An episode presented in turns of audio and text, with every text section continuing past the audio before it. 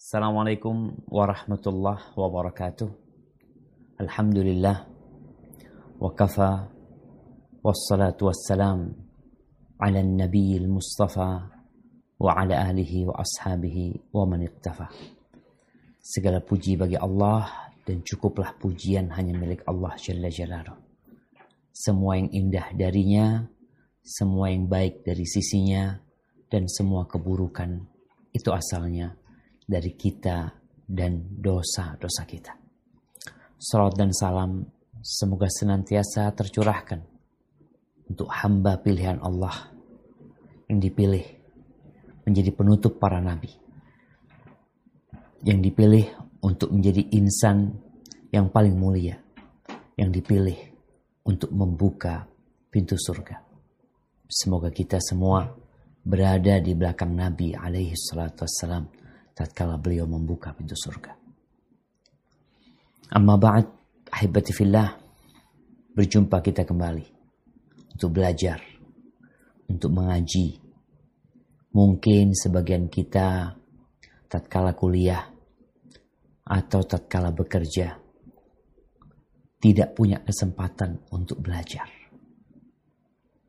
tidak punya waktu untuk datang ke masjid. Kadangkala pulangnya malam. Kadangkala di jalanan. Ada banyak kendala dan rintangan.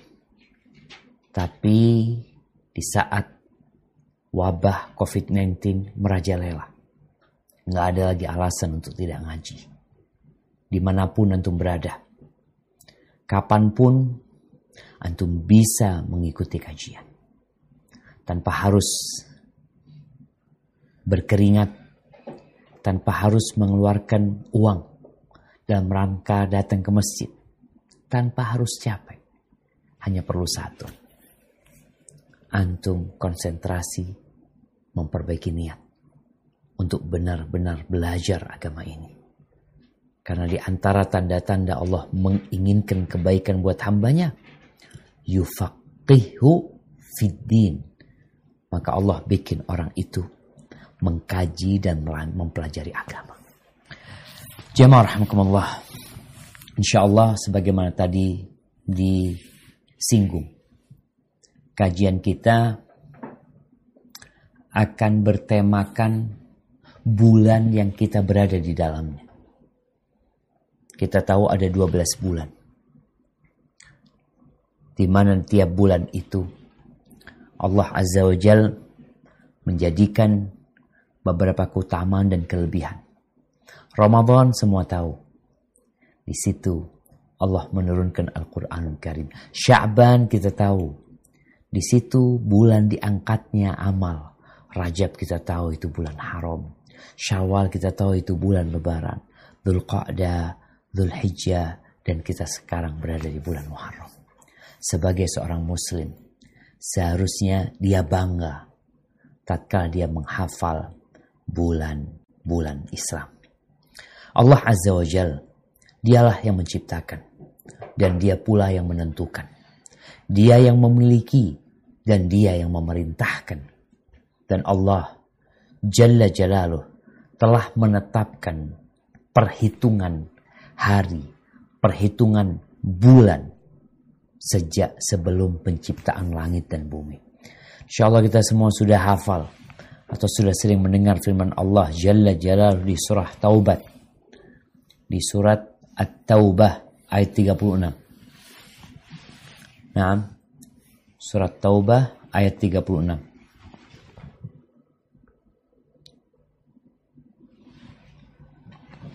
Mungkin bisa dibaca?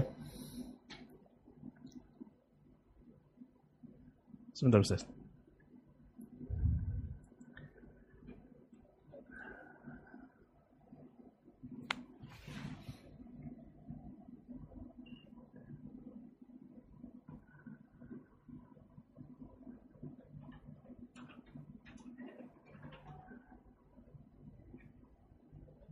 أعوذ بالله من الشيطان الرجيم.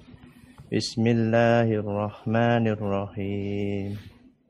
إنا إذا الشهور عند الله اثنا عشر شهرا في كتاب الله.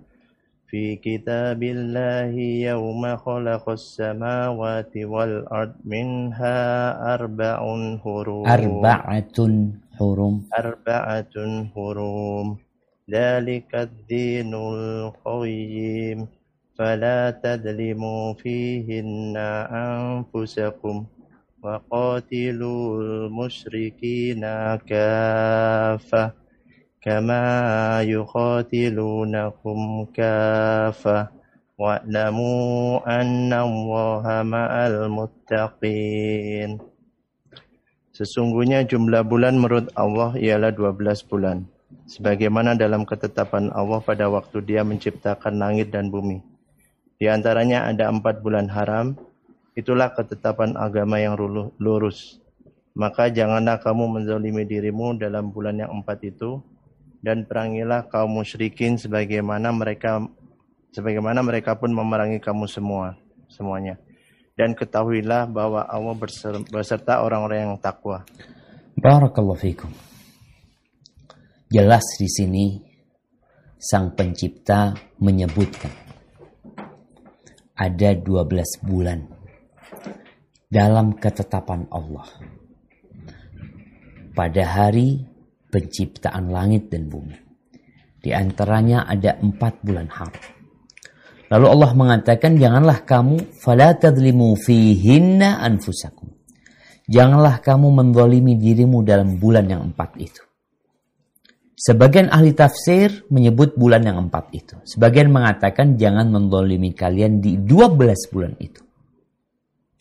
Namun, berbuat dolim, berbuat dosa di empat bulan yang haram ini maka berbeda dengan berbuat dosa di bulan-bulan yang lainnya. Ahibati fillah. Berkaitan dengan bulan-bulan haram ini.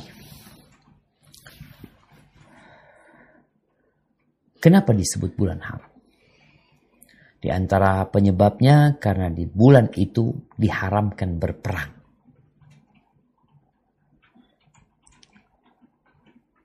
Apakah larangan berperang itu masih berlaku atau sudah dihapus?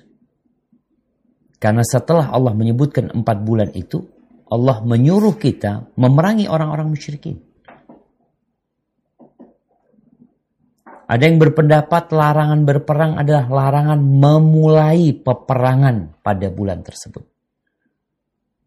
Tapi kalau peperangan sudah terjadi, di bulan sebelumnya berlanjut ke bulan tersebut maka berlanjut perang itu. Tapi memulai membuat suatu peperangan pada bulan tersebut itu dilarang. Tapi ada yang berpendapat bahwasanya itu sudah dihapuskan larangan berperang di bulan haram, di bulan-bulan haram itu. Kemudian Rasulullah Sallallahu Alaihi Wasallam berkaitan dengan 12 bulan ini.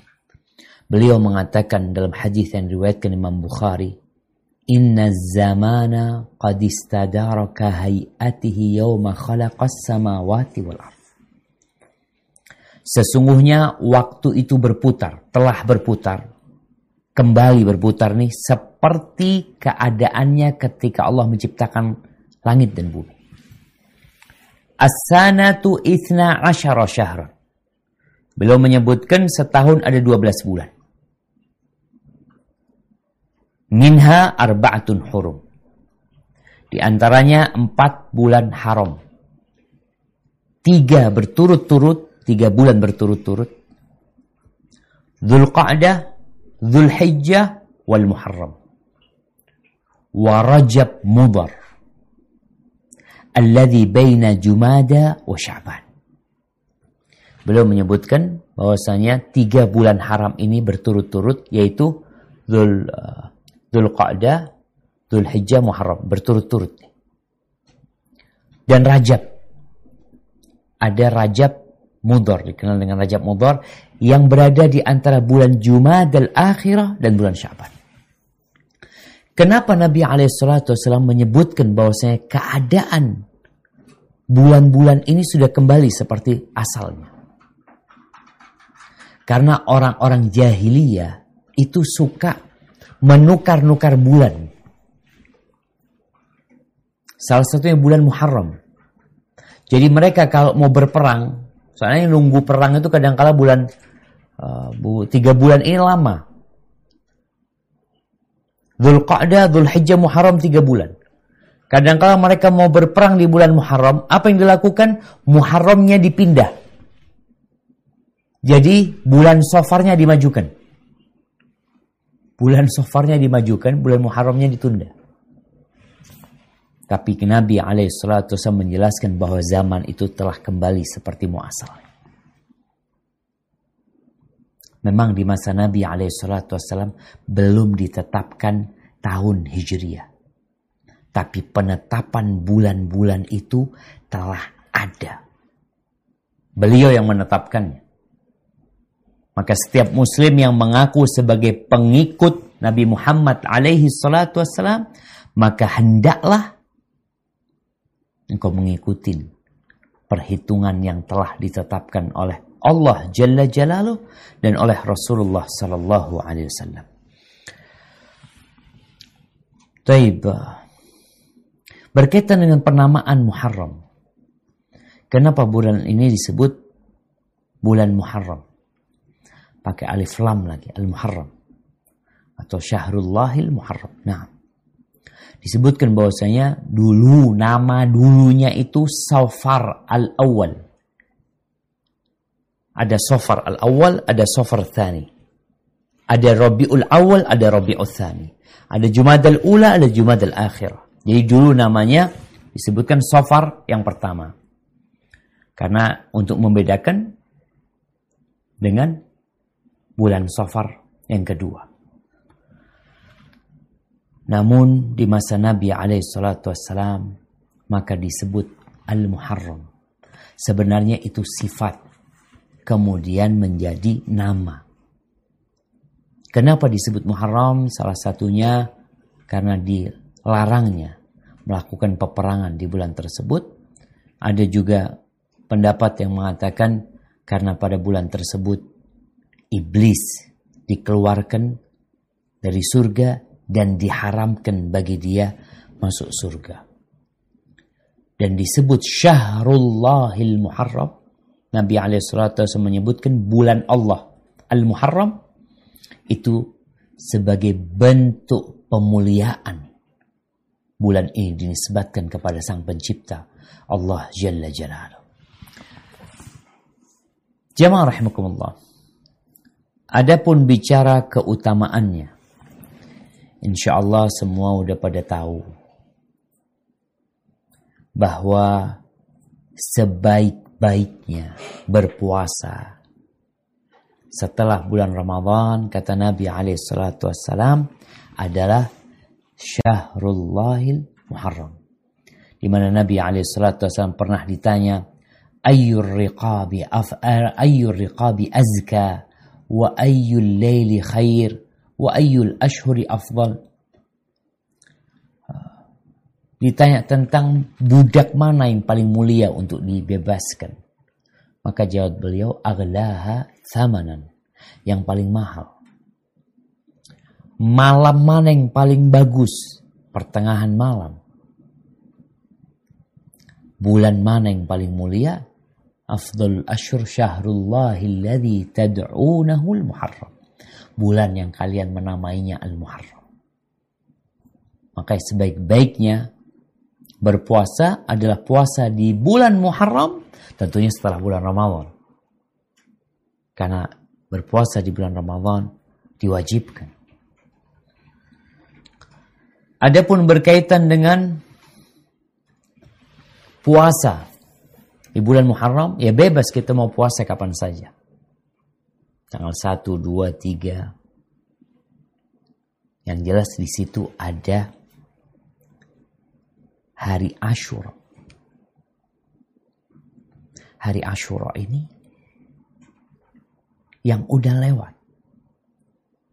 Hari di mana Allah Jalla Jalaluh menyelamatkan Nabi Musa bersama kaumnya dan menenggelamkan Fir'aun bersama bala tentara. Penduduk Mekah disebutkan udah puasa. Dan Nabi SAW ketika kota Madinah beliau berpuasa dan memerintahkan para sahabat untuk berpuasa. Dan beliau juga memerintahkan untuk berpuasa sehari sebelumnya. Artinya kalau beliau hidup sampai tahun depan, beliau ingin berpuasa tanggal 9-nya. Ada beberapa riwayat Ibnu Abbas yang menyebutkan berpuasalah sehari sebelumnya plus sehari sesudah. Tiga hari puasa. Tapi nggak harus tiga hari. Antum mau lima hari, antum mau enam hari, antum mau tujuh hari, antum mau lima belas hari. Sebaik-baiknya puasa bulan bala. Enggak. Itu tidak benar. Ini bulan yang paling mulia setelah bulan Ramadan. Kok akhirnya dijadikan bulan yang menakutkan?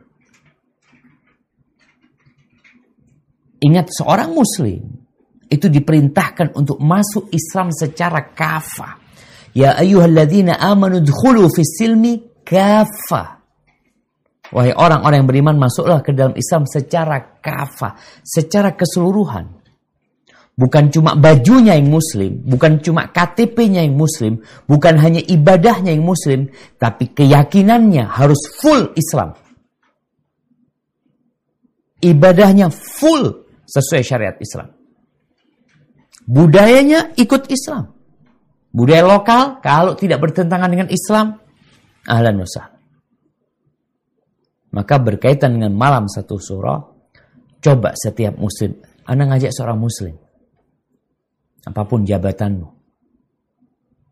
Apa sih yang dilakukan Nabi SAW pada malam satu surah? Malam syak, malam satu Muharram. Ngapain? Setelah engkau dapat, amalkan. Fa'inna khairal hadi hadi Muhammadin SAW. Sebaik-baiknya petunjuk adalah petunjuk Nabi Muhammad alaihi salatu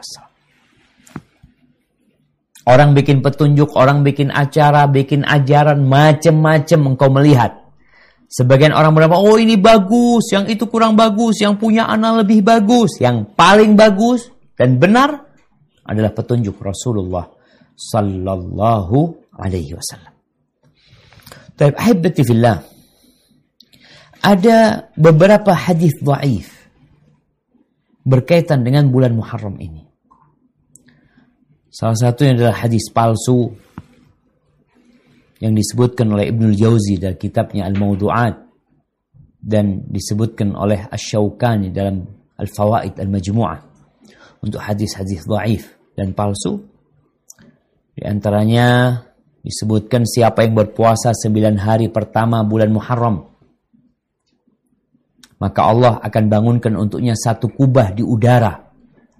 Yang memiliki empat pintu. Tiap pintu jaraknya satu mil. Ada lagi yang banyak dilakukan oleh sebagian. Bukan banyak dilakukan ya. Sebagian umat Islam mungkin melakukannya. Berdasarkan hadis ini.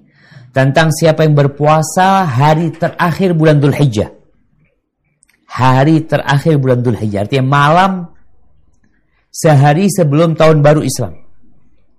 Dan hari pertama bulan Muharram, Masya Allah. Dia puasa, umpamanya tanggal 30 Dhul Hijjah, kemudian tanggal 1 Muharram. Berarti dia telah mengakhiri penghujung tahun dan mengawali tahun baru dengan puasa. Allah jadikan puasanya itu sebagai penghapus dosa selama lima tahun. Hadis ini dusta. Oh, enak banget Ustaz. Ya, tinggal dilihat di kitabnya. Asyaukani menyebutkan dalam kitabnya Al-Fawaid Al-Majmu'ah di halaman 45. Kemudian ini ada hadis lagi berkaitan dengan Ashura, berkaitan dengan bulan Muharram. Man ahya lailata Ashura فكأنما عبد الله مثل عبادة أهل السماوات السبع Barang siapa yang menghidupkan malam Ashura. Yang kita tahu di hari Ashura itu puasa. Tapi nih disebutkan barang siapa yang sholat malam. Menghidupkan malamnya dengan ibadah malam Ashura ya. Tanggal 9 malam, malam 10. Dia seperti beribadah kepada Allah. Seperti ibadahnya penghuni langit-langit yang tujuh. Masya Allah siapa? Beribadah untuk sholat malam itu seperti ibadahnya malaikat-malaikat bersama nabi-nabi yang ada di atas sana Seperti itu. Tapi hadisnya palsu. Ini disebutkan oleh As-Suyuti. Wa man shalla arba'a raka'atin fi kulli rak'atin al bilhamdi marratan wa marratan qul huwallahu ahad ghafarallahu lahu dhunuba khamsina aman madiyah wa khamsina mustaqbala barang siapa yang salat empat rakaat di malam Asyura ini membaca sekali Al-Fatihah, sekali Kul Ahad, Allah akan mengampuni dosanya selama 50 tahun yang lalu dan 50 tahun yang akan datang. Bayangin orang ini mungkin umurnya baru 20 tahun. Gimana dosa 50 tahun udah diampuni jemaah? Hadisnya palsu. Maka perlu disadari. Memang kadang-kala hadis palsu itu ya dari lafalnya udah kelihatan aneh gitu Ini diampuni. Kita tahu puasanya aja, puasa Ashura itu Nabi berharap mengampuni dosa satu tahun yang lalu. Ini gimana? Sholat empat rakaat itu diampuni dosa 50 tahun yang lalu dan 50 tahun yang akan datang. Jadi berapa tahun jemaah? 100 tahun. Hadisnya palsu. Kemudian Wabana lahu fil mala'il a'la alfa mimbar. Min ya Allah. Dan Allah akan membangunkan bagi dia di langit sana di hadapan malaikat-malaikat Allah akan dibangunkan buat dia seribu mimbar dari cahaya. Seribu mimbar dari cahaya. Itu hanya dengan salat empat rakaat. Wa man saqa syarbata ma'in faka'annama lam ya'sillah tarfata'in. Barang siapa yang memberi minum pada malam Ashura itu memberi minum seteguk air seperti orang yang tidak pernah berbuat dosa sekejap mata pun. Ini disebutkan oleh As-Suyuti dalam kitabnya Al-La'alil Masnu'ah jilid 2 halaman 93 dan kitab Tanziz Tanzihus Syariah di jilid 2 halaman 150 dan Ibnul Jauzi dalam kitabnya Al-Mawdu'at jilid 2 halaman 45.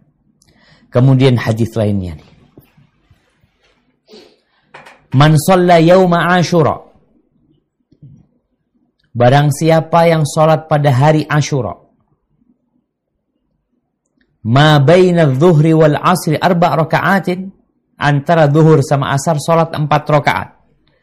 Yaqra'u fi kulli raka'atin bi fatihatil kitab marratan wa ayatul kursi asyr marrat. Dia membaca di setiap satu rakaat itu baca Al-Fatihah satu kali, lalu membaca ayat kursi sepuluh kali. Wa qul huwallahu ahad ihda asyraka ihda asyrah marrah dan membaca qul huwallahu ahad sebelas kali di setiap rakaat. Jadi sepuluh kali ayat kursi, sebelas kali qul huwallahu ahad, lima kali qul a'udzu birabbil falaq, qul a'udzu birabbin nas. Fa idza sallama, kalau dia mengucapkan salam, istaghfarallah sab'ina marrah Lalu dia beristighfar sebanyak 70 kali. A'tahullahu fil firdausi qubbatan bayda. Maka Allah akan berikan kepada dia di surga kubah yang putih. Di dalamnya ada rumah dari uh, dari batu mulia yang warnanya hijau. Kemudian luasnya rumah itu, kubah itu seluas dunia ini tiga kali lipat. Aduh macem-macem. Palsu. Hati-hati. Orang itu sangat suka dengan apa ya, rayuan-rayuan. Iya, kita memang manusia yang suka diiming-imingin. Tapi rayuan tersebut, tawaran tersebut harus benar. Nggak boleh kita bikin-bikin. Oh biar orang senang ibadah Pak Ustadz. Ada Allah Jalla Jalaluh yang telah menurunkan Al-Quran dan mengutus Nabi Muhammad alaihi salatu wassalam.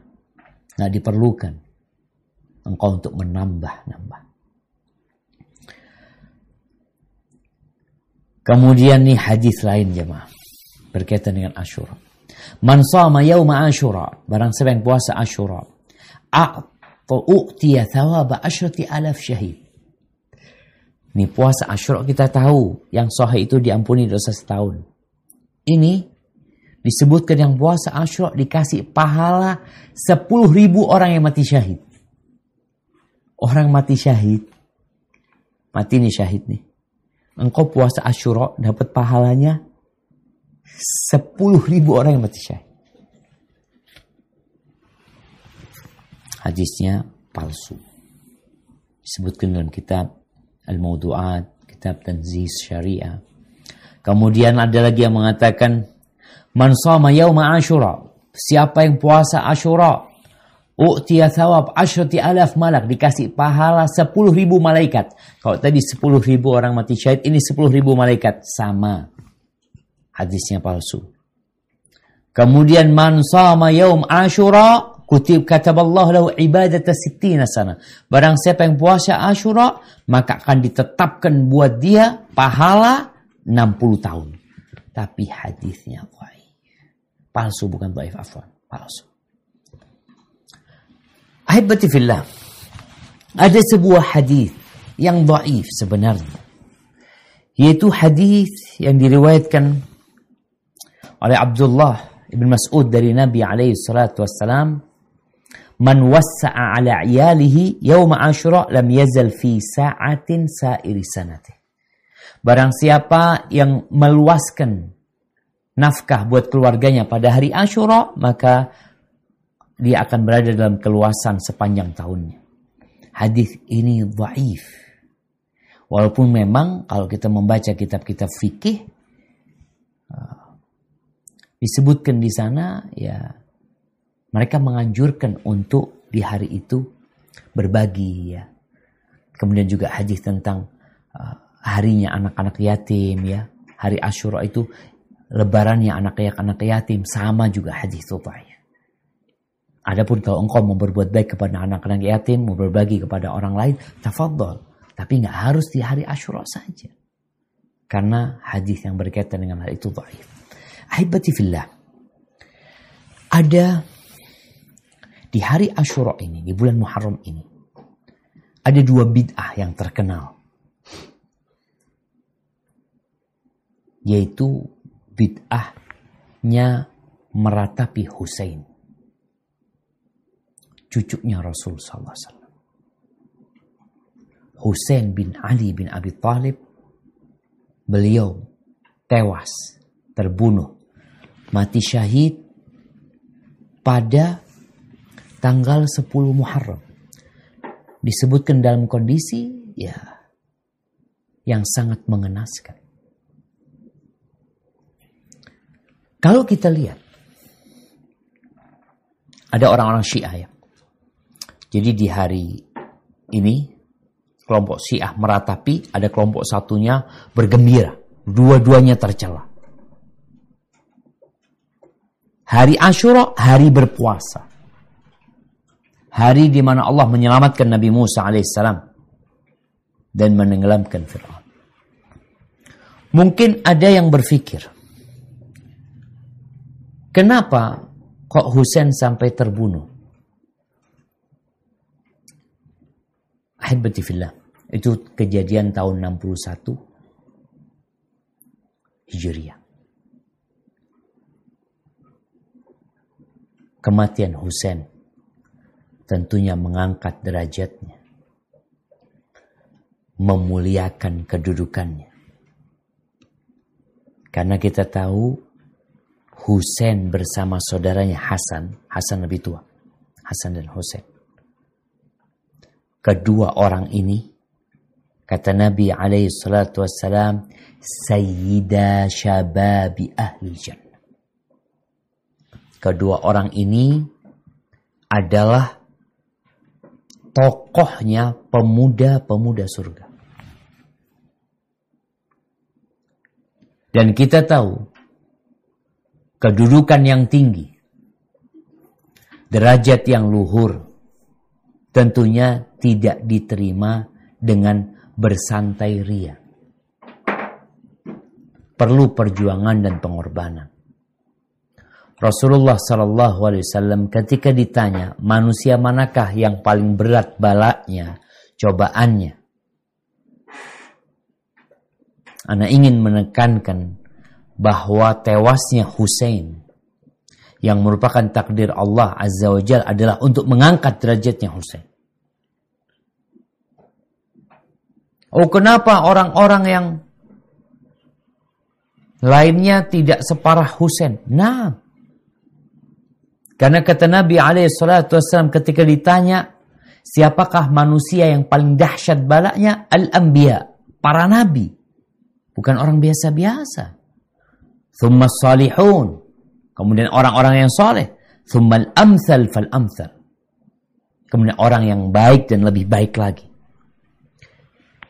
Yubtala rajulu ala hasabi dini. Orang itu kan dikasih ujian sesuai dengan kadar agamanya. Fa'in kana fi dinihi salabah zida fi balai. Kalau ternyata ada kekokohan, ketegaran di agama orang ini, maka ditambah balaknya. Wa in kana fi dini riqqa. Kalau ternyata ada ketipisan di agamanya, lemah, maka diringankan buat dia. Wala yazalul bala'u bil mu'min.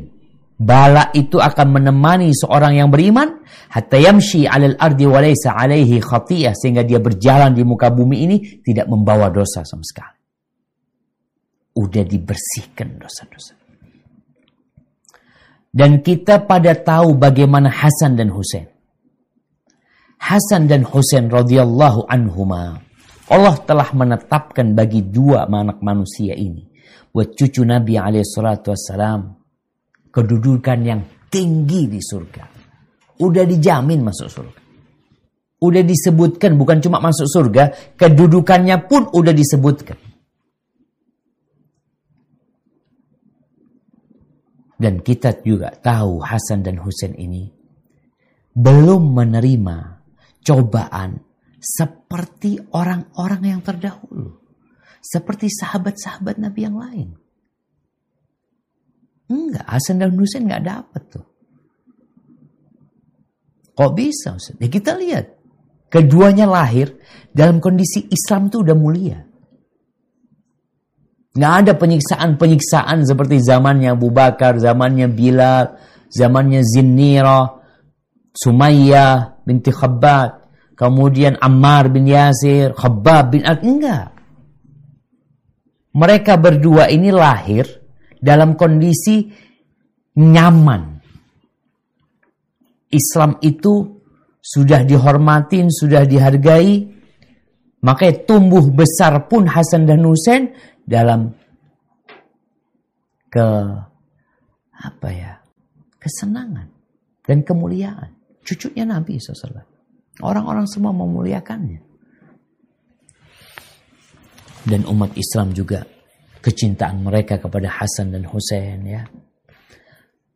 Rasul SAW meninggal dunia dalam kondisi Hasan Hussein ini belum sampai ke umur tamiz.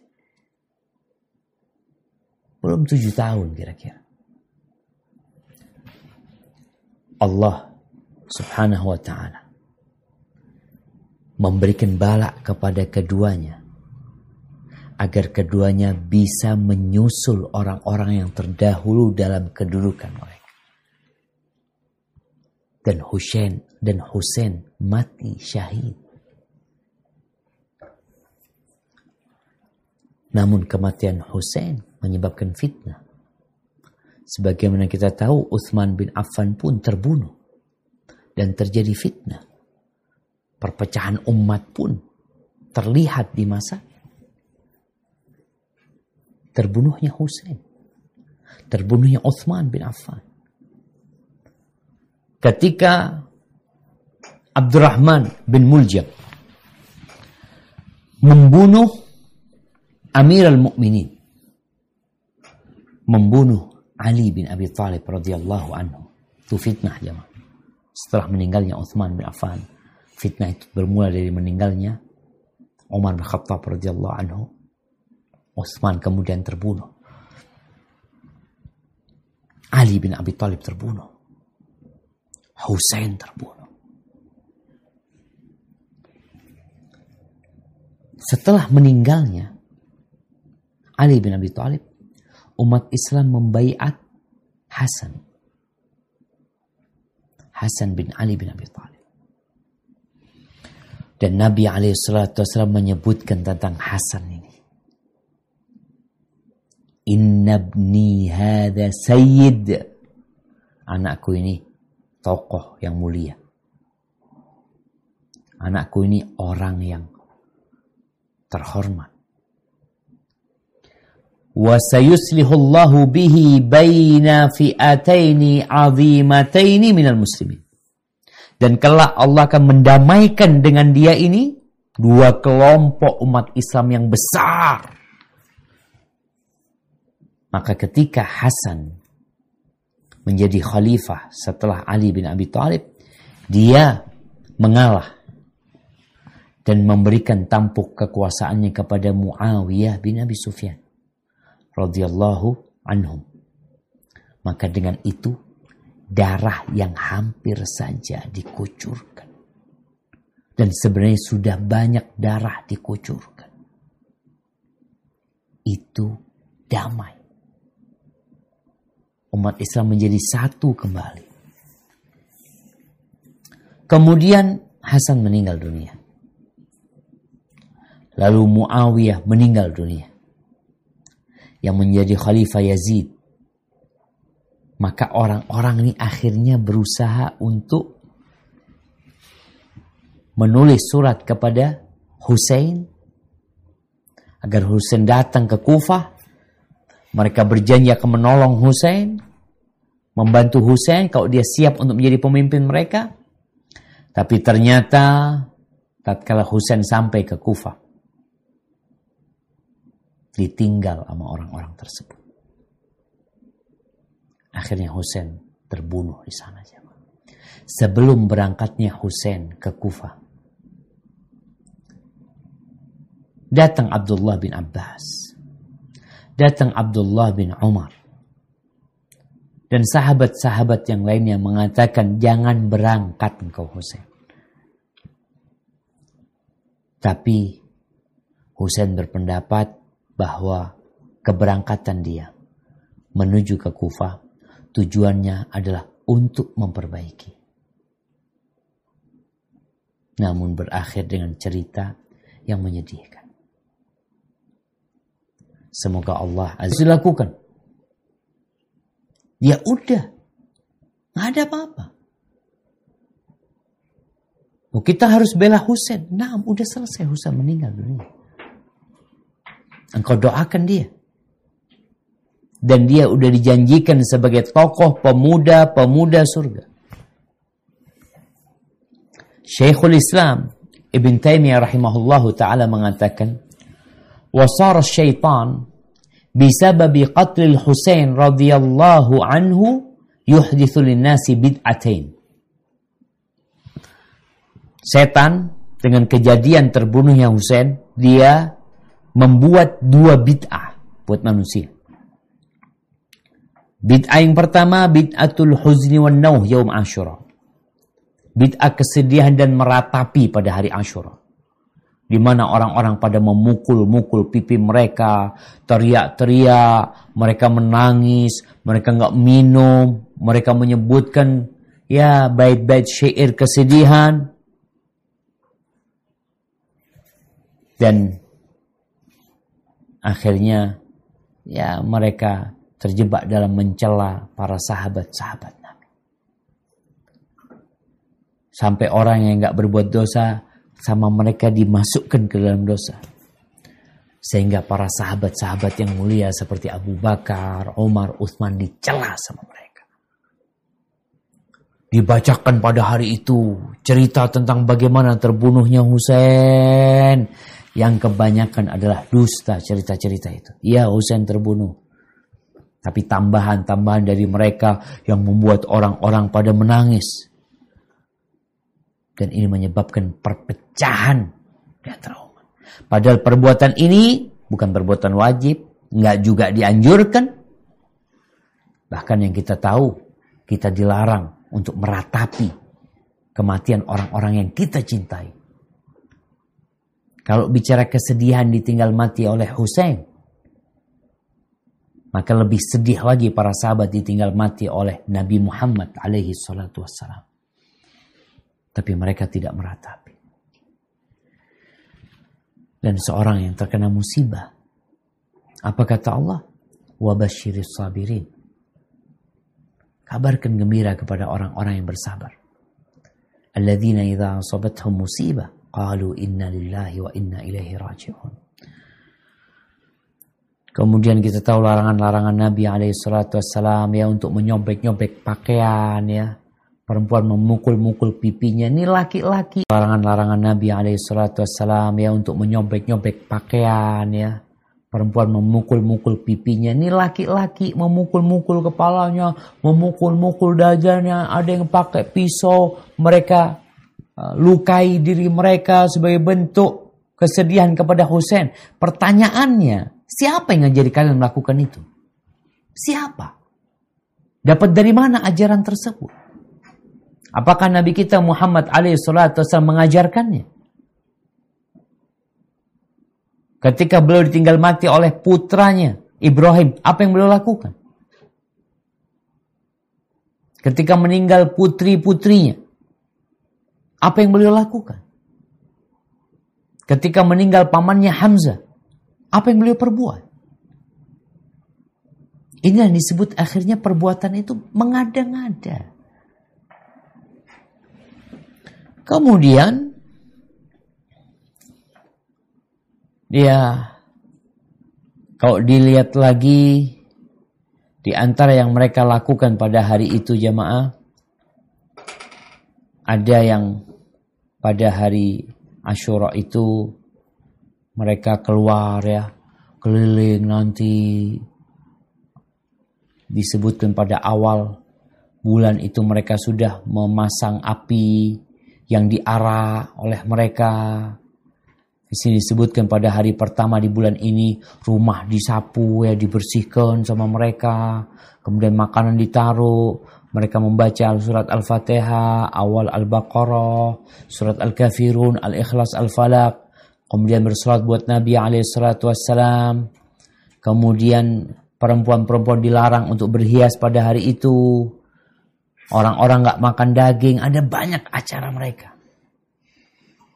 Maka sebagai seorang muslim di bulan Muharram ini, ikutilah apa yang dikerjakan Nabi alaihi. Satu lagi orang-orang Nawasib, mereka gembira dengan kematian Husain. Enggak, dua-duanya enggak benar. Terus apa yang benar? Puasa yang benar. Dan kita masih berada di bulan Muharram. Ini malam 18 Muharram. Masih berpuasa kita jemaah. Muliakan bulan ini. Ini bulan Muharram. Sehingga seorang muslim ketika menjalankan agama ini gak ikut perasaan, tidak berdasarkan tradisi budaya nenek moyang, tapi dia beragama sesuai dengan apa yang Allah inginkan dan Nabi SAW arahkan selesai urusannya kita. Tapi kebanyakan kita ya suka dengan yang aneh-aneh. Maka itu yang berkaitan dengan bulan Muharram. Bulan ini bukan bulan celaka, bukan bulan sial, bahkan ini bulan yang mulia. Engkau mau menikah, nikah di bulan ini. Engkau mau punya hajatan tafadhol di bulan ini. Yang jelas tanggal 10 engkau berpuasa, tanggal 9 usahakan puasa, tanggal 11 engkau berpuasa. Perbanyak puasamu di bulan Muharram hindarkan dirimu dari dosa-dosa. Kalau engkau mau berbagi sama umat Islam, mau menyenangkan mereka, silahkan berbagi. Tapi jaga aturan-aturan yang telah ditetapkan. Ketika engkau mendapatkan sebuah hadis tentang keutamaan bulan Muharram, sholat bulan Muharram, puasa di awal Muharram, maka yang perlu engkau tanyakan adalah apakah benar Nabi Alaihissalam yang menyampaikan ini? Dicek kembali. Kita tahu bahwasanya umat Islam di Indonesia ini suka beramal. Senang banget beramal. Kasih amalan ini, amalan itu. Tafadhal. Setelah engkau memastikan kesohihan dan keabsahan amalan yang disampaikan kepada dirimu. Hada wallahu a'lam bishawab. Itu mungkin yang bisa kita kaji pada kesempatan kali ini. Mungkin kita bisa masuk ke sesi tanya jawab. Anda persilahkan. Barakallahu fikum. Jazakallah khair Ustaz. Uh, ada banyak pertanyaan sudah masuk Ustadz kepada kami kebanyakan dari Umahat. Ada beberapa pertanyaan yang bersesuaian, tapi ada juga beberapa pertanyaan uh, agak uh, melenceng dari tema. Mungkin kita kebajakan yang ini dulu aja. Ya, yang, yang sesuai tema dulu aja. Tema dulu ya. Kita lemparkan kepada pertanyaan dari Ibu Uut dulu mungkin ini. Ibu dari Syarjah. Beliau bertanya Ustadz, eh, apakah larangan untuk memulai berperang di bulan-bulan haram, eh, bisakah kita tarik ke masalah muamalah, misalnya larangan memulai bersengketa antara sesama muslim di bulan-bulan tersebut. Jazakallah khair. Barakallah fikum. Ya, bersengketa sepanjang tahun nggak boleh sebenarnya kita jawab. Jadi kalau bicara perang, perang yang dimaksud adalah jihad fi sabilillah bukan perang berebut kekuasaan untuk mengambil harta orang, tapi perang untuk menegakkan kalimat Allah Subhanahu wa taala. Artinya itu pun ada larangan. Itu untuk bicara bulan Muharram.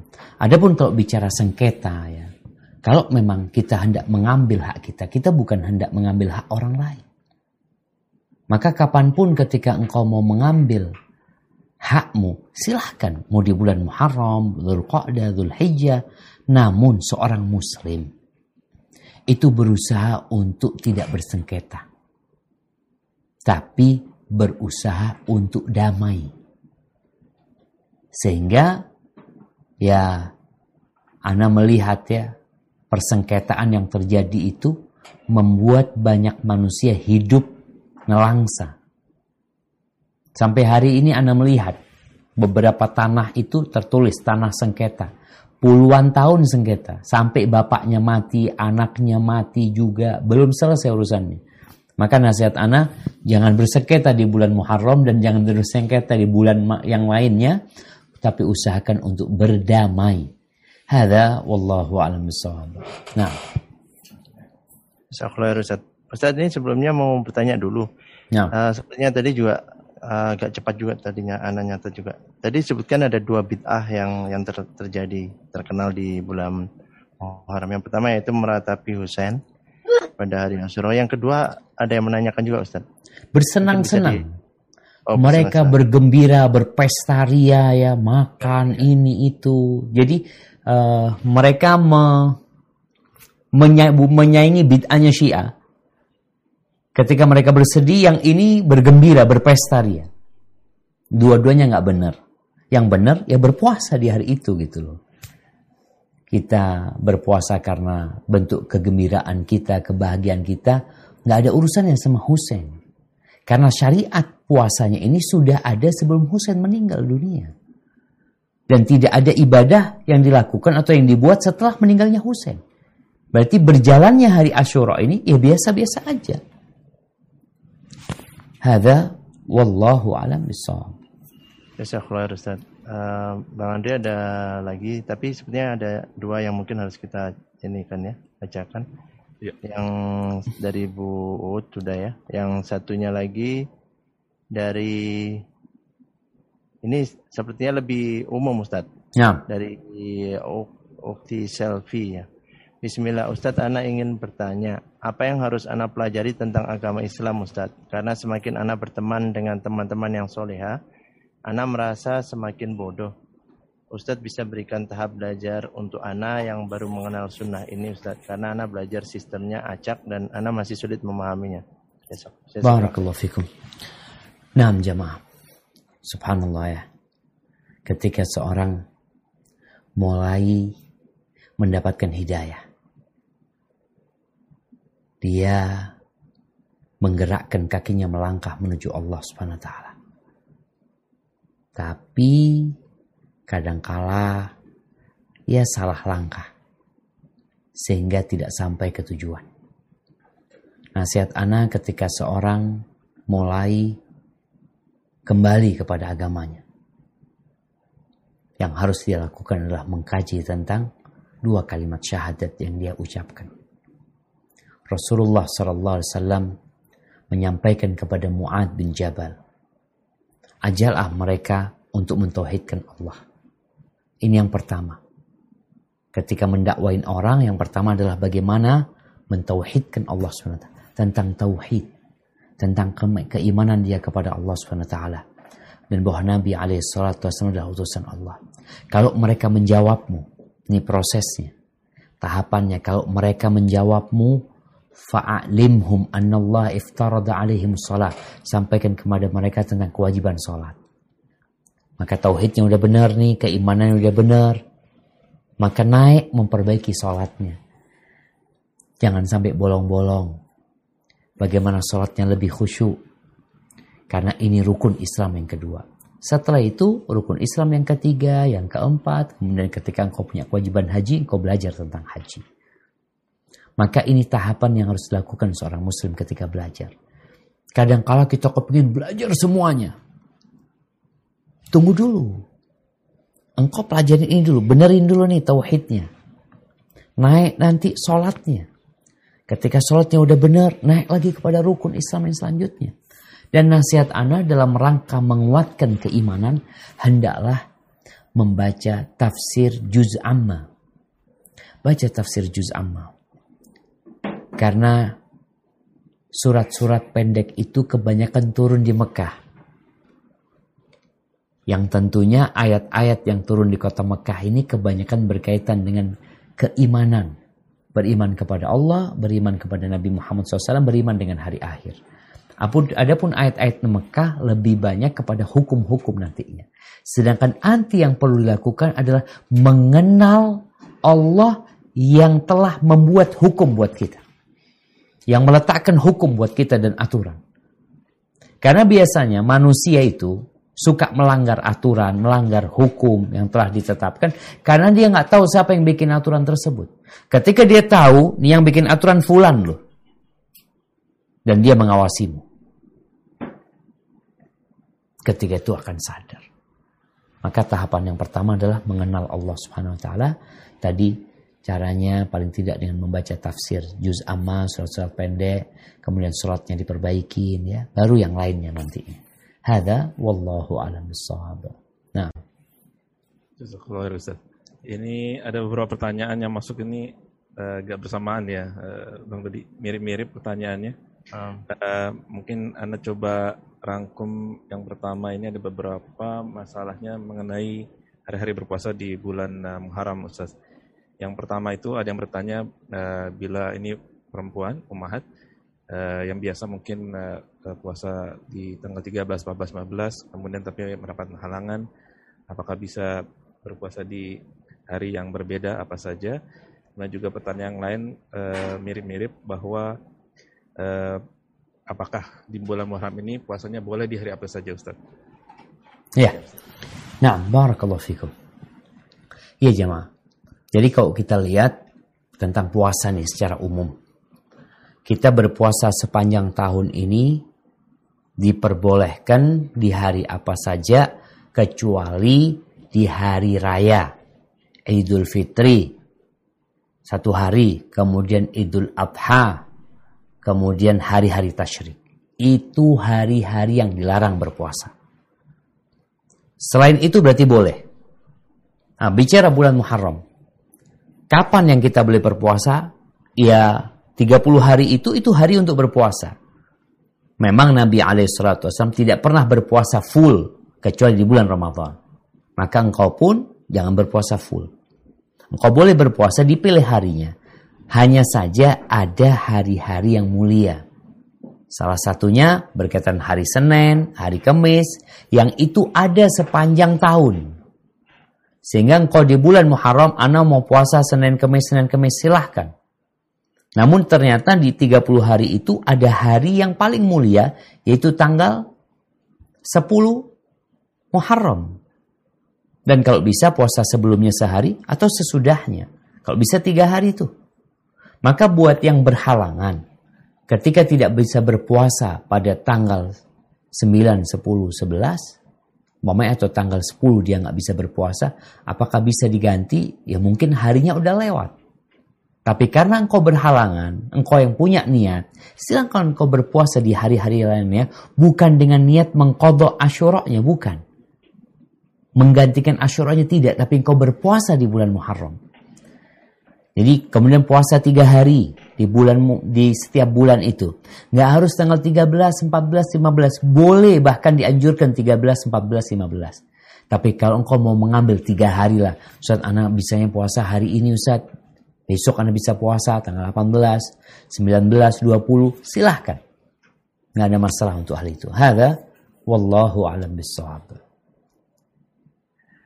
Jazakallah Ustaz. Mungkin tadi hampir sama ya pertanyaannya yang uh, tentang kapan dan bagaimana. Uh, mungkin bisa mewakili jawaban dari Ustadz tadi.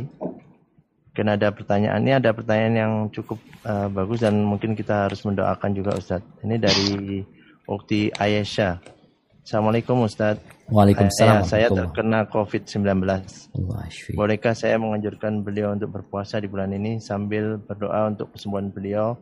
Anda juga uh, sambil berdoa untuk kesembuhan beliau mengingat orang puasa doanya lebih mustajab. Nah, barakallahu fiik. Jamaah rahmakumullah. Muslim itu peduli sama saudaranya. Sehingga tatkala mendengar saudaranya kena musibah, doakan. Doakan dia, kadangkala kita di grup ya, ada yang sakit ini itu lalu ada satu yang mendoakan. Lalu yang kita lakukan apa? Kita kopas doanya itu kita taruh di bawahnya. Nanti kopas kopas kopas kopas lagi semuanya. Yang diminta itu doa. Engkau kopas kau nggak doa. Dan bisa jadi orang itu tidak menyebutkan doanya di sana. Dia tidak mengkopas tapi dia berdoa angkat tangan minta sama Allah swt dan itu yang lebih penting. Lebih terjauh dari riak Engkau mendoakan orang itu tanpa orang itu tahu. Namun kadang-kala di grup itu, keberadaan kita, komentar kita itu membuat hiburan buat dia. Maka kita tulis. Kita tulis semoga Allah sembuhkan ya ini itu. Setelah itu engkau angkat tangan, kau doakan. Jadi yang di sana itu tidak mewakili. Kemudian kalau pertanyaannya tadi, bolehkah dianjurkan puasa?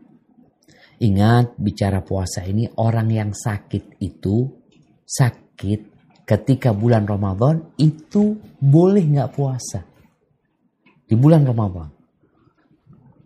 Kalau orang tua kita ditakutkan dengan berpuasa itu tambah parah, maka nggak usah puasa.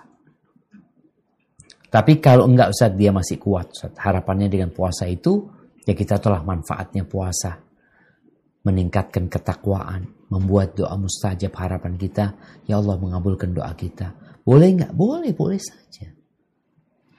Tapi seorang muslim ketika beramal itu berusaha untuk tidak minta balasan di dunia. Kenapa? Karena balasan di dunia itu otomatis kau dapat insya Allah.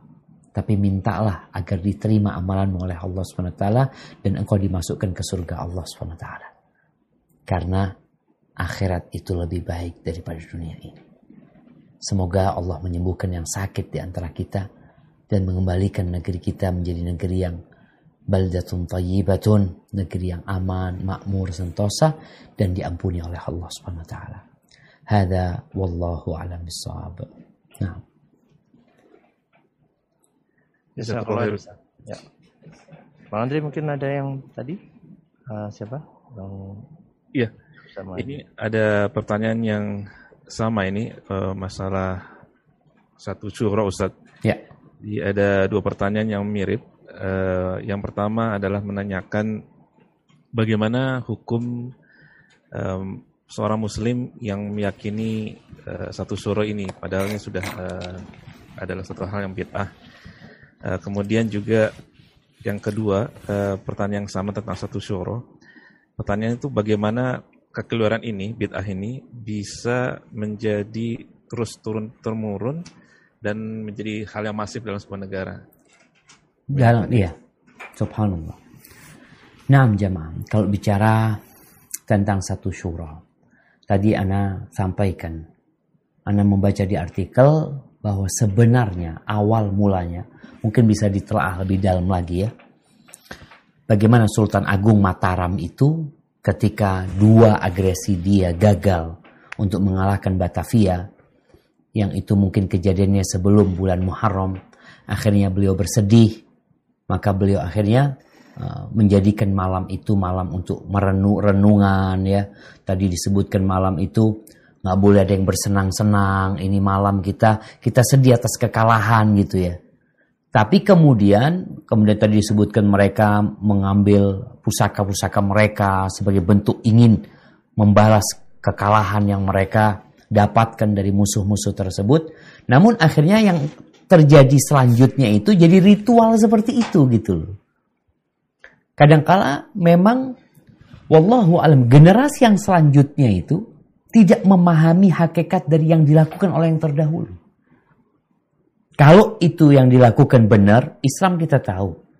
Yang namanya tradisi dan budaya itu selama tidak bertentangan dengan syariat itu bisa diakomodir, bahkan dilestarikan.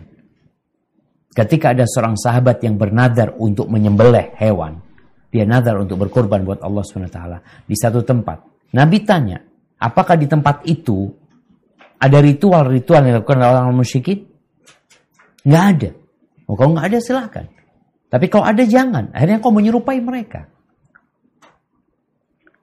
Dan kita tahu di ada ritual bangsa jahiliyah punya ritual itu bukan mencuci pusaka, tapi menggantungkan pusaka.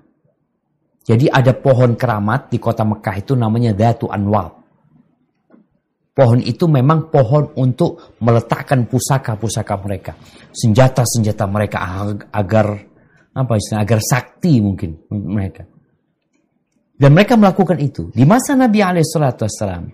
Ketika Nabi selesai menaklukkan kota Mekah, beliau berangkat ke Hawazin, ke Hunain. Dalam perjalanan dari Mekah ke Hawazin itu ada 2000 penduduk Mekah yang baru masuk Islam. Ketika mereka melihat pohon tempat mereka dulu meletakkan senjata-senjata mereka, mereka minta kepada Nabi SAW, Ya Rasulullah, ija'al lana dhata anwatin kamalahum dhatu anwat. Wahai Rasulullah, buatkan buat kita pohon keramat untuk meletakkan senjata-senjata kami sebagaimana orang-orang kafir itu punya gitu loh. Tapi kita bikin pohon keramat yang islami. Itu kan pohon keramat nya kafir, kita mau pohon keramatnya Islam. Maka Nabi Alaihissalam marah ketika itu. Ini termasuk mengikuti tradisi-tradisi orang terdahulu. Tradisi orang-orang kafir. Maka seorang muslim itu ketika masuk Islam dia harus kafah. Jadi kalau tadi dikatakan bagaimana tradisi dan budaya itu sesuatu yang kita tahu tidak diajarkan dalam Islam, Nabi Alaihissalam tidak melakukannya, Abu Bakar enggak, Umar enggak, Uthman enggak, Ali enggak, Imam uh, Hana Abu Hanifah enggak, Imam Malik enggak, Imam Syafi'i enggak, Imam Ahmad bin Hanbal enggak, tuh madhab-madhab itu enggak semuanya. Kok kemudian? Ya karena memang hal baru. Tapi biasanya memang hal-hal apabila dilakukan oleh penguasa, kalau tadi kalau riwayatnya benar ya, anda sampaikan, anda katakan wallahu alam, anda hanya membaca artikel, kalau itu memang seperti itu, biasanya penguasa ini punya pengaruh. Sehingga rakyat mengikuti apa yang diperintahkan oleh penguasa mereka pada waktu itu. Jadi tugas kita berkaitan dengan malam satu syuro ini adalah meyakini. Apa yang harus kita yakini? Meyakini bahwa malam satu syuro itu malam satu Muharram. Dan bulan Muharram itu adalah bulan yang mulia yang dicintai Allah Subhanahu wa taala, bukan bulan kesiang apa kesialan, bukan bulannya balak dan petaka, bukan.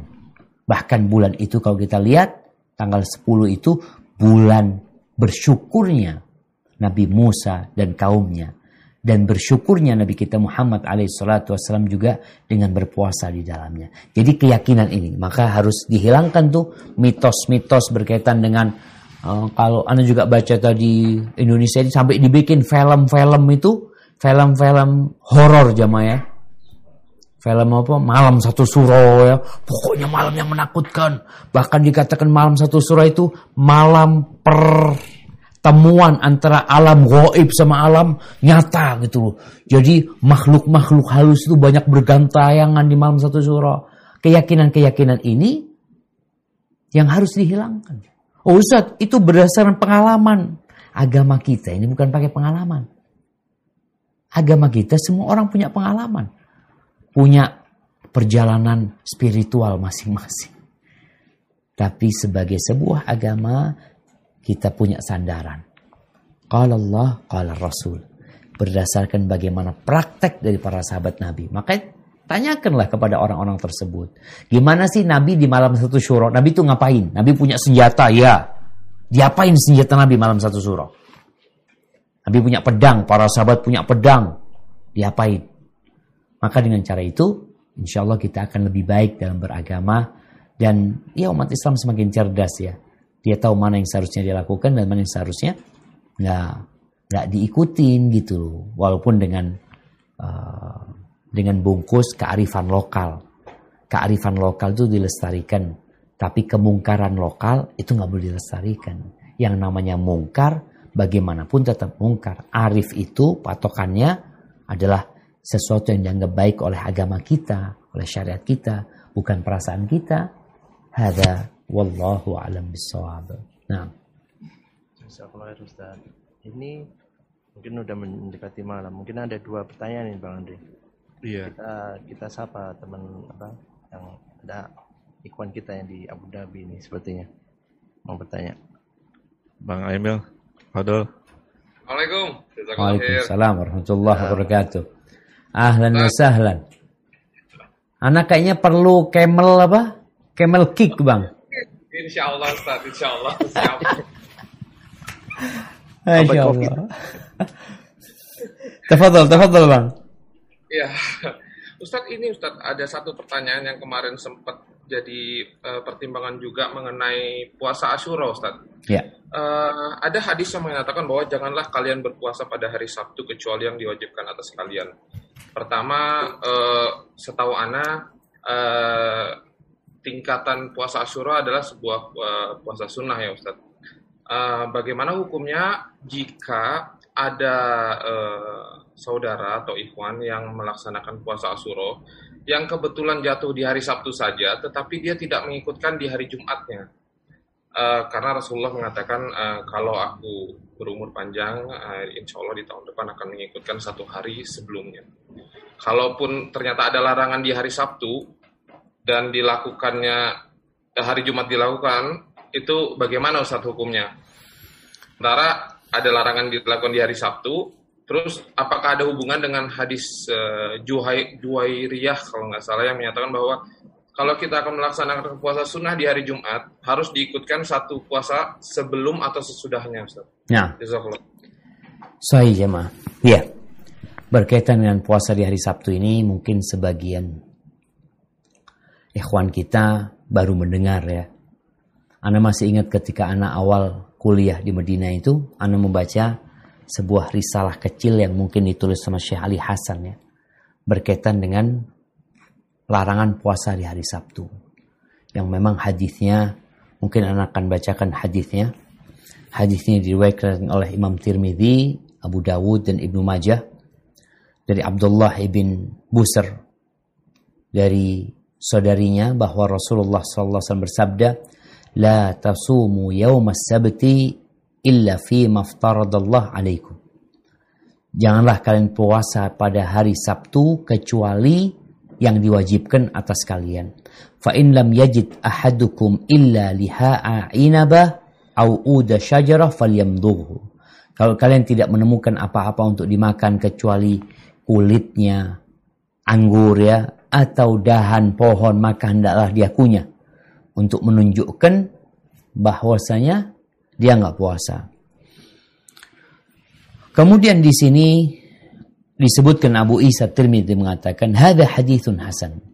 Ini hadis hasan. Wa makna karohatihi di sini disebutkan maksud di makruhkannya. Beliau tidak mengatakan diharamkannya. Maksud dimakruhkannya fi hadza ay rajul yawma sabti bisiyami. Adalah tatkala orang mengkhususkan hari Sabtu untuk puasa. Jadi hari Sabtu dikhususkan buat puasa dia. Li'anna al-yahud tu'azzimu yawma sabti. Karena orang-orang Yahudi mengagungkan hari Sabtu. Jadi larangan itu adalah mengkhususkan hari Sabtu. Aku mau puasa hari Sabtu. Loh kenapa engkau puasa hari Sabtu? Kenapa ada penghususan hari Sabtu? Di sinilah sebenarnya mengatakan larangan itu untuk itu.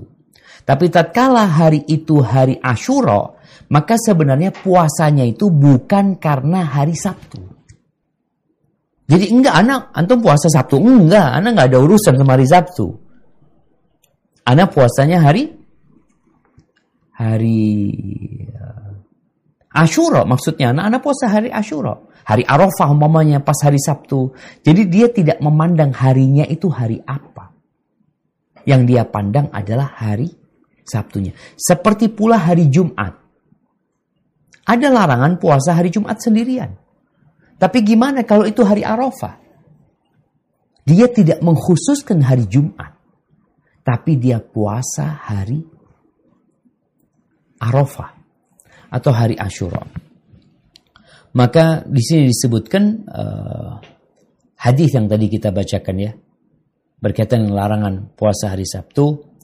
Di situ kita lihat kan nggak boleh puasa mutlak sebenarnya. Kalau engkau nggak nemu apa-apa kecuali daun atau apalah engkau makan tersebut. Ibnu Qudamah rahimahullah dalam kitabnya Al-Mughni mengatakan, Qala ashabuna yakni di madhab uh, Hambali mengatakan yukrahu ifradu yaumi sabti bisawm dimakruhkan untuk menyendirikan hari Sabtu dengan puasa. Fa in ma'ahu ghairahu lam yakrah. Kalau dia puasa selain hari Sabtu itu bersama hari Jumatnya untuk hari Ahadnya, maka dia tidak makruh berdasarkan mungkin tadi pernah tadi disinggung tentang yang mau puasa hari Jumat ditanya besok mau puasa enggak gitu loh. Hari kalau kemarin puasa enggak seperti itu. Jadi insya Allah eh, yang dilarang itu adalah puasa meniatkan puasa hari Sabtu. Itu pendapat yang lebih kuat ya. Kalau sekarang orang yang puasa Daud ini juga bermasalah. Orang yang puasa Daud itu mamai dia puasa Senin, Rebu, Kemis, Sabtu. Eh, Senin, Rebu, Jumat, Ahad ya. Kemudian nanti Selasa, Kemis, Sabtu. Kalau nggak salah di buku Syekh yang tadi Anda sebutkan, itu nggak boleh dia juga. Puasa Daud pun harus dirubah. Ketika ketemu hari Sabtu, dia nggak boleh puasa hari Sabtunya. Namun eh, mungkin yang lebih kuat pendapatnya, Anda akan bacakan di sini ucapan Syekh bin Uthaymin rahimahullahu taala ya yang anda lihat faedahnya begitu besar sekali. Beliau mengatakan puasa hari Sabtu ini memiliki beberapa kondisi. Kondisi yang pertama puasanya puasa wajib seperti puasa Ramadan atau puasa mengkobok Ramadan atau puasa kafarat maka ini nggak apa-apa tentunya selama dia tidak mengkhususkan keyakinan dengan hari Sabtu. Ini bicara yang wajib pun ketika dia mau mengkodok dari Sabtu, nggak boleh ada keyakinan punya keistimewaan hari Sabtu ini. Yang kedua, dia berpuasa sebelumnya pada hari Jumatnya. Maka ini nggak apa-apa. Dia puasa Jumat sama Sabtu. Yang ketiga dia beliau sebutkan ber, bertepatan hari Sabtu itu dengan hari yang masyru puasa di sana. Seperti hari Arafah, beliau contohkan hari Ashura, atau enam hari di bulan Syawal, atau enam hari di bulan Dhul Hijjah. Artinya dia tidak menghususkan puasa hari Sabtunya, enggak. Tapi karena hari itu hari yang mulia. Kondisi yang keempat, beliau menyebutkan bertepatan dengan harinya orang yang puasa Daud umpamanya. Maka tatkala dia puasa hari Sabtu nggak ada masalah.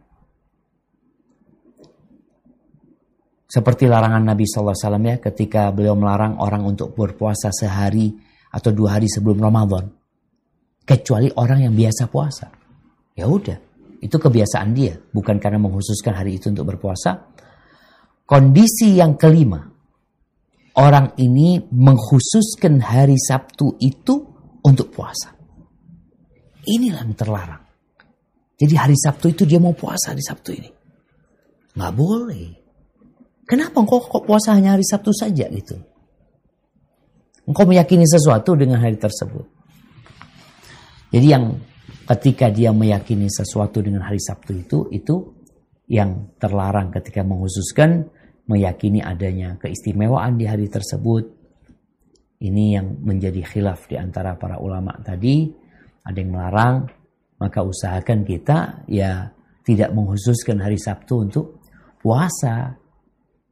Kecuali orang Ustadz, anak Sabtu libur. Untuk menggantikan puasanya, anak bukan karena berkeyakinan hari Sabtu hari hari mulia ya. Enggak, bukan.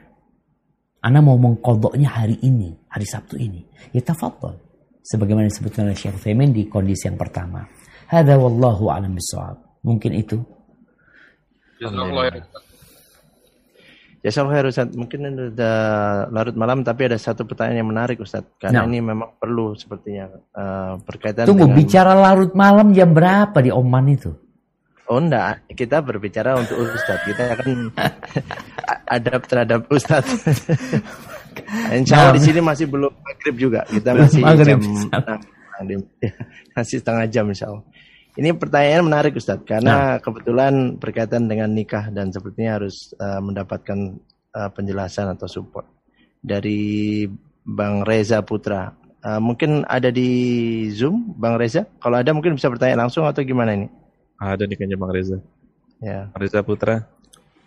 Fadil Bang. Unmute. Atau kita bacakan aja deh. Mungkin malu kali ini. Mau menikah malu. Apa bacakan aja. Ya. Assalamualaikum Ustaz. Afwan mau tanya, jika ada ikhwan yang mau menikah pada bulan Muharram, tetapi orang tua tidak mengizinkan karena dalam Jawa termasuk bulan Balak.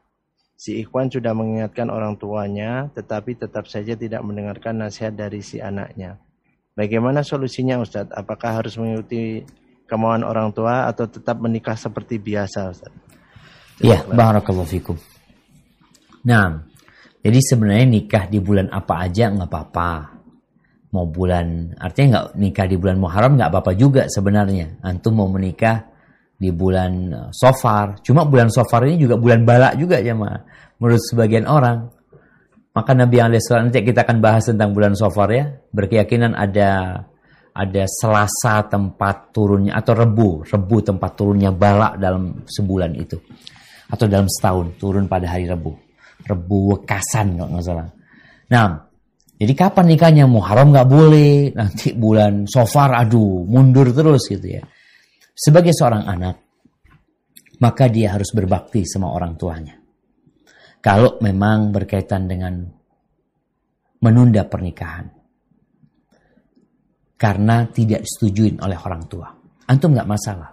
Sampaikan kepada orang tua. Nggak apa-apa ayah. Aku nunda pernikahan.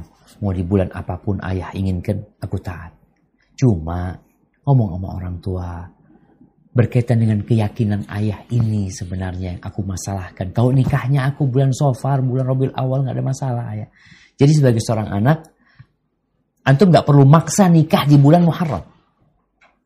Tapi bagaimana antum memberikan pemahaman kepada orang tua bahwa ternyata bulan Muharram ini bulan yang termulia setelah bulan Ramadan untuk berpuasa di sana gitu loh bulan diselamatkannya Nabi Musa, gimana akan jadi balak? Balak buat Fir'aun, iya. Balak buat tentara Fir'aun, jelas. Tapi pada tanggal Ashura itu, Allah selamatkan Nabi Musa AS. Jadi bulan kebahagiaan dan kegembiraan buat mereka. Maka antum tinggal ngomong sama orang tua dengan baik-baik nikahnya ditunda nggak apa-apa ayah. Tapi aku minta ayah me, ya meyakini bulan ini bulan yang mulia. Karena apa? Karena seperti ini ayah. Ini Rasul Sallallahu Wasallam. Ini cerita Nabi Musa ya. Mungkin seperti itu. Soalnya kalau antum maksa mau nikah di bulan itu, yang ditakutkan malah ribut antum sama orang tua. Padahal penundaan antum pun untuk nikah nggak ada masalah. Tapi yang perlu antum lakukan adalah amar ma'ruf nahi mungkar ya. Watawasobil haq, watawasobil sabar kepada keluarga dengan harapan mereka bukan hanya urusan nikah, urusan dagang pun kadang kadang mereka nggak mulai dagang ya, macam-macam. Apalagi dengan kondisi banyaknya orang-orang Syiah yang mereka beranggapan memang bulan ini bulan bala ya. Hada wallahu a'lam bissawab. Nah.